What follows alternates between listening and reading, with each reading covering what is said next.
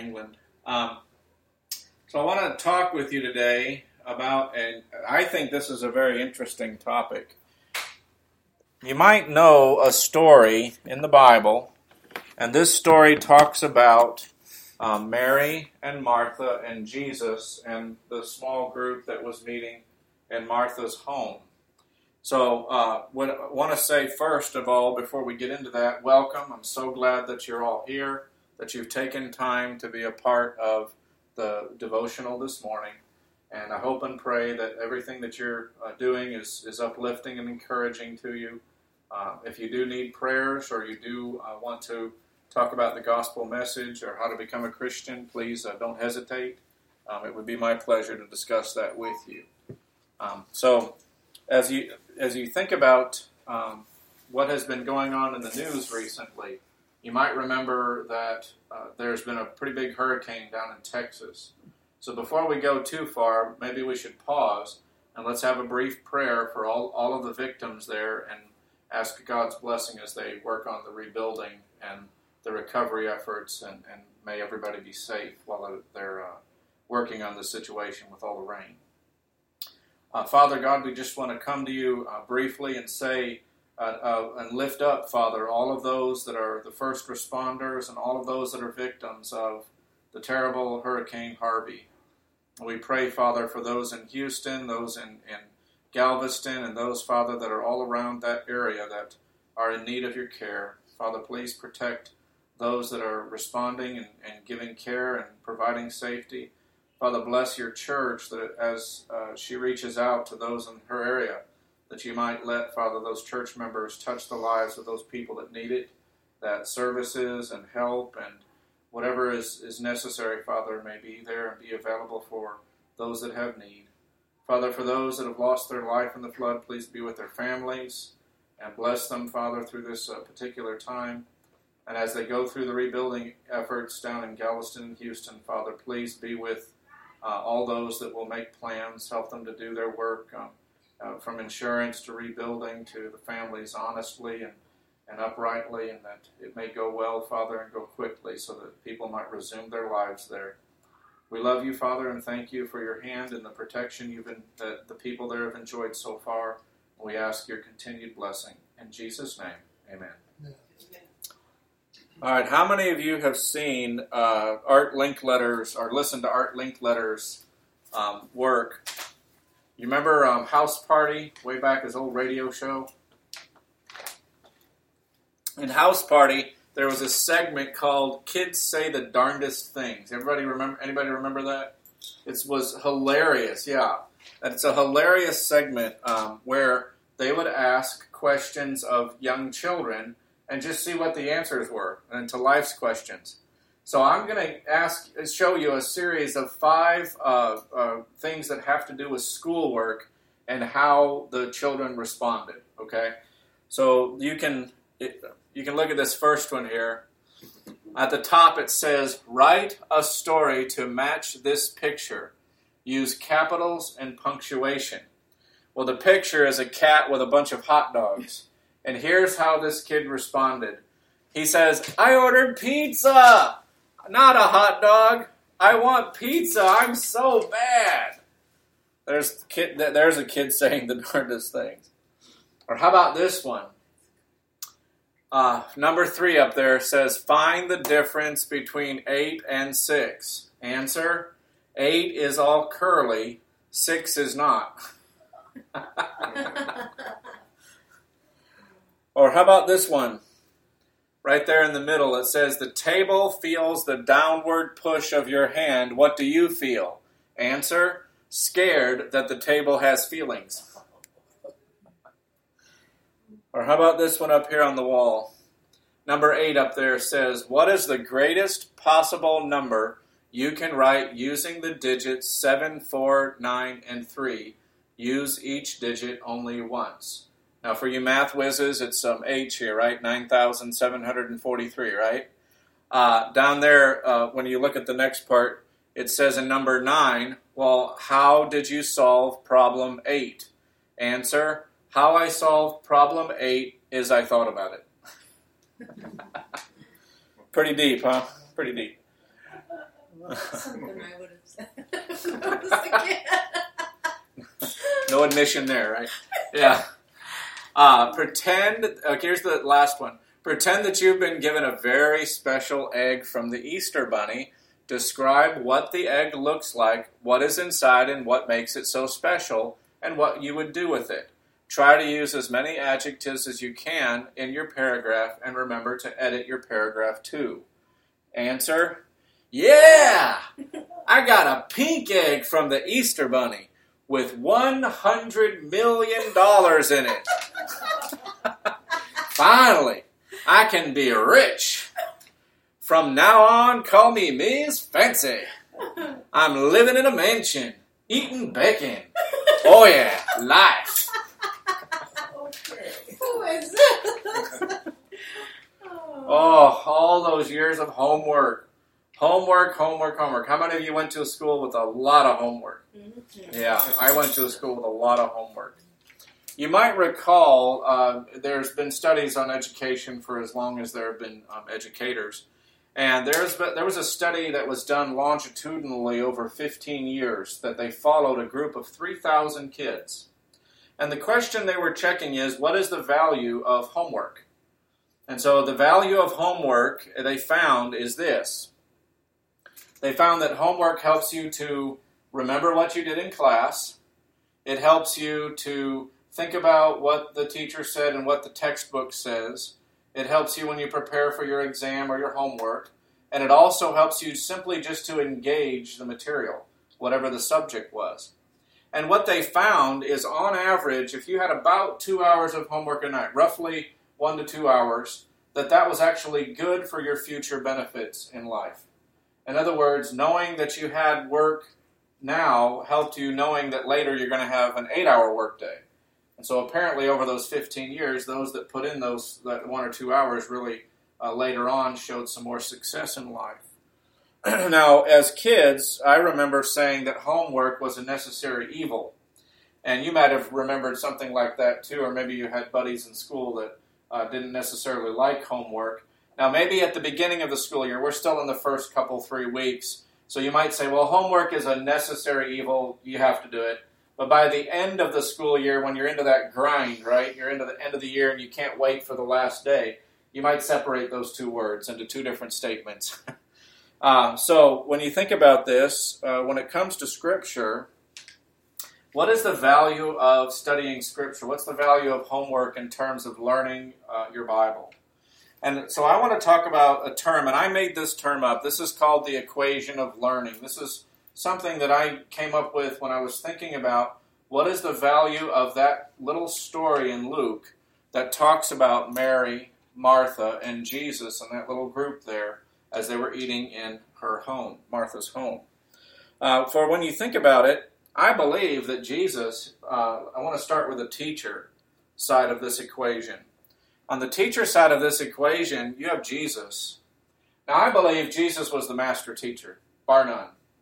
I don't believe there was any situation that he was afraid of uh, using as a teachable uh, moment. In Matthew chapter 4, verses 17, and then later on in verse 23, he says the same thing in essence. He says, Repent, for the kingdom of heaven is near. In other words, when Jesus started his earthly ministry, and when you think about Jesus entering into his earthly ministry, he started with a message that everybody could latch onto, something everybody could connect with. Part of what Jesus was trying to do is to reach out to people and tell them, anybody now, this message is for all people.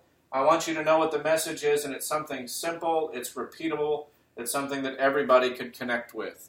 And notice, um, this is one of the struggles that we have when we think about the life of Jesus, because uh, when you go back in the history and you start to read Luke chapter 2 and you think about how Jesus grew up, you know, we only have these little snippets in Luke.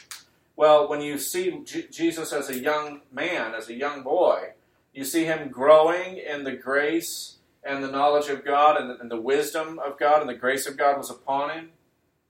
And then you have that little thing there in, uh, in Luke 2, right around verse 40 and so, where you see um, Jesus and the parents had taken him to the temple, and they all went to worship, and they had the day of Pentecost, and then you know Mary and Joseph are going back home, and they can't find Jesus, and so they turn around and go back after three days in that big caravan, and they find Jesus in the temple, and he's discussing scripture with the scribes and the Pharisees, with the leaders right of that time, and he was holding his own. And so sometimes we kind of get a little bit of uh, uh, a little bit of um, uh, fear factor because we go, well, that's Jesus. You know, he's the Son of God. He's the Son of Man. But just but remember something. When Mary finds him, she says, Jesus, what were you doing? We're looking all over for you. And he went down and he walked with them and was obedient as a child.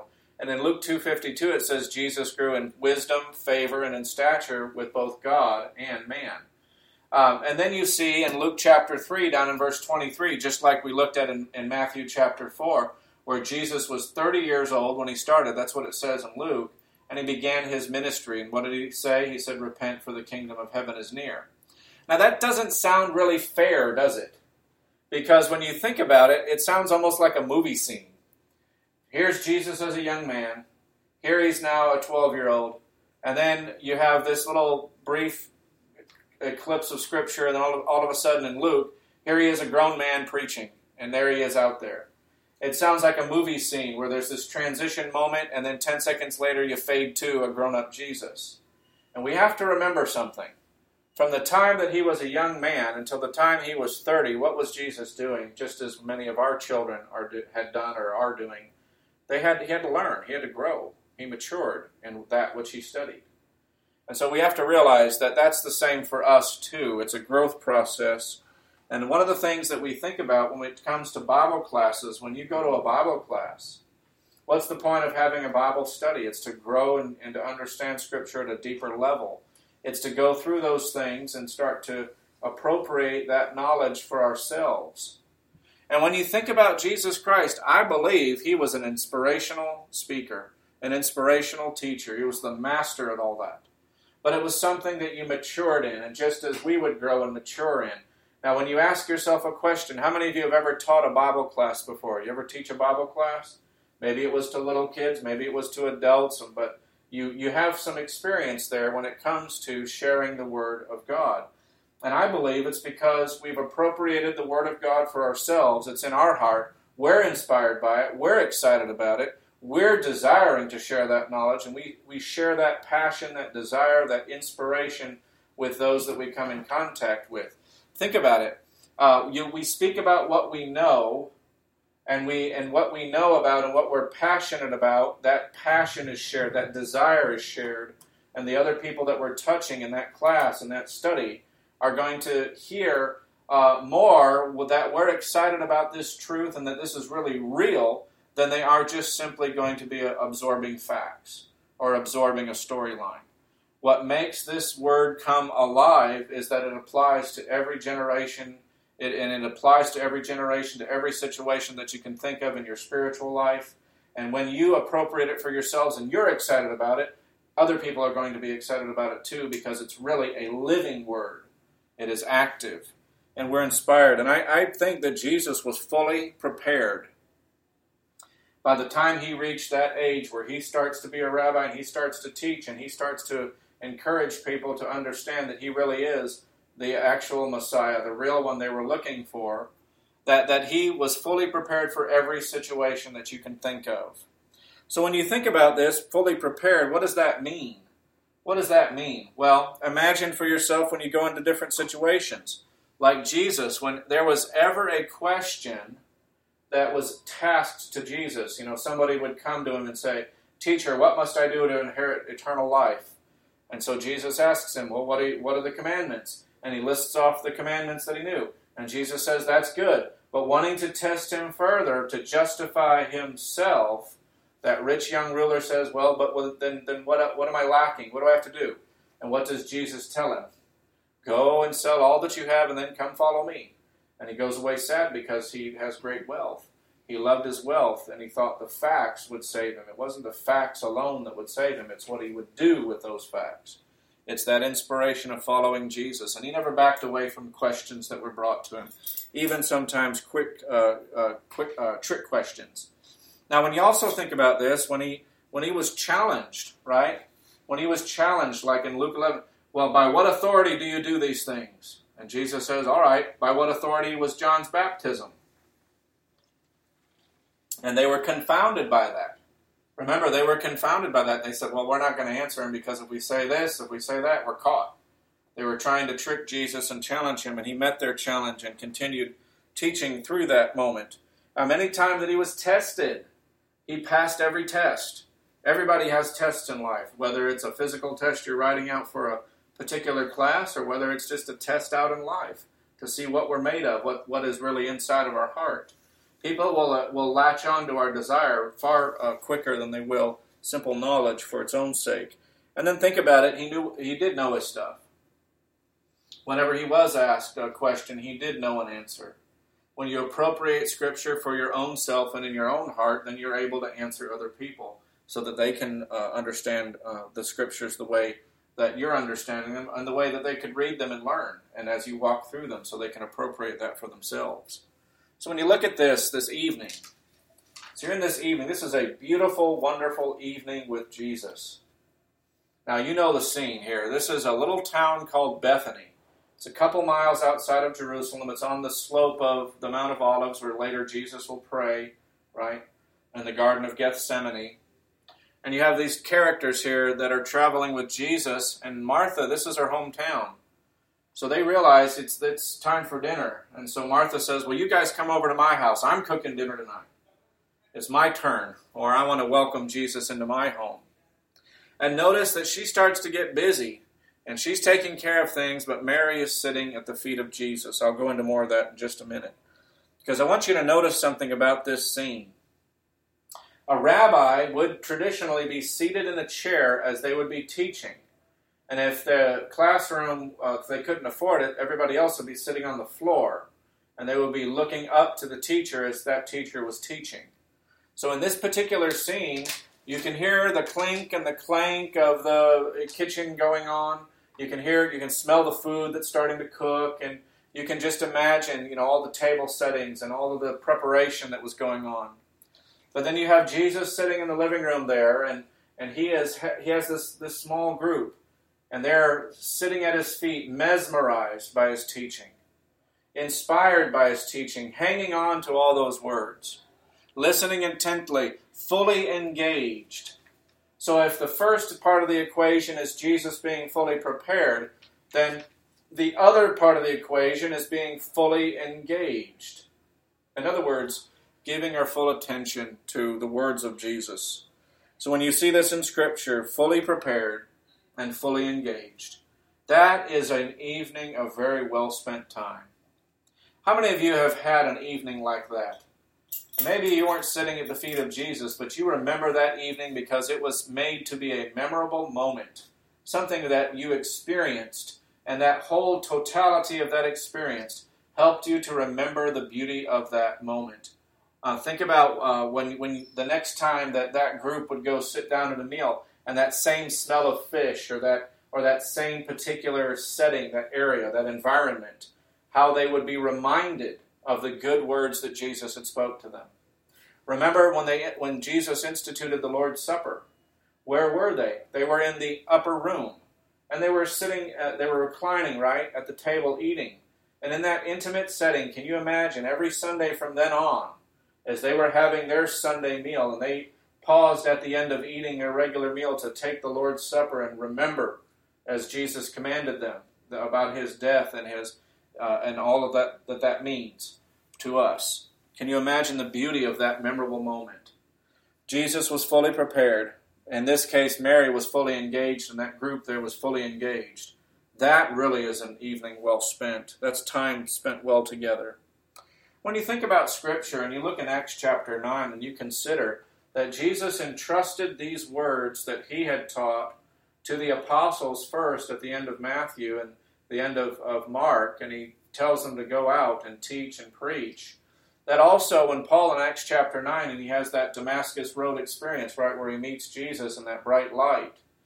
And when what does he tell Ananias, who goes and helps uh, and baptizes uh, uh, Paul, Saul at that point, but he becomes Paul.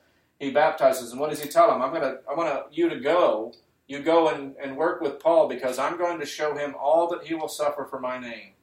And immediate, immediately after that, Paul starts to teach and confound the Jews, teaching that Jesus is the Christ. Can you imagine the beauty of that, that turn of events in his life? And all that Pharisaical knowledge. Paul was a Pharisee, he was very well trained. But that knowledge was for the wrong thing. And as soon as he met Jesus and realized how all of that really fit together, immediately he put that to use and he started to teach and preach the gospel message. Notice in, in Ephesians, when he's talking to the church there, he even describes himself as a person who really, I, I don't deserve God's grace, but I have God's grace, and he's entrusted this message to me to share with you. And now Paul is sharing that message. Why? So the Ephesian church could share that same gospel message with those they would come in contact with. And think about all through the ages, almost 2,000 full years till now, where you see Jesus' message repeated and it has been kept that, that same message pure all the way through. And we have today the written scriptures so that we can know this. And we have people that have taught us and told us. I think all of you have met at least one inspiring teacher in your life that made you go, "Wow, I, I like, I, I really like this Jesus guy. Tell me more." Something about that conversion experience. And so Paul was stewarding that message, and he wanted to pass that on to others who would carry that on. Remember when he teaches a young Timothy and a young Titus, but especially this young Timothy, right? I'm sending you, and I want you to steward this message that I've passed on to you as you teach those false teachers in Ephesus that he sent him to later to not teach those bad doctrines. So you can imagine that when we get to later in the New Testament, in later times in the New Testament, you have the book of Hebrews. It's one of, one of the last books that is written in the New Testament. The Hebrew writer, he wants to encourage those that had a Jewish background to not fall back into Judaism.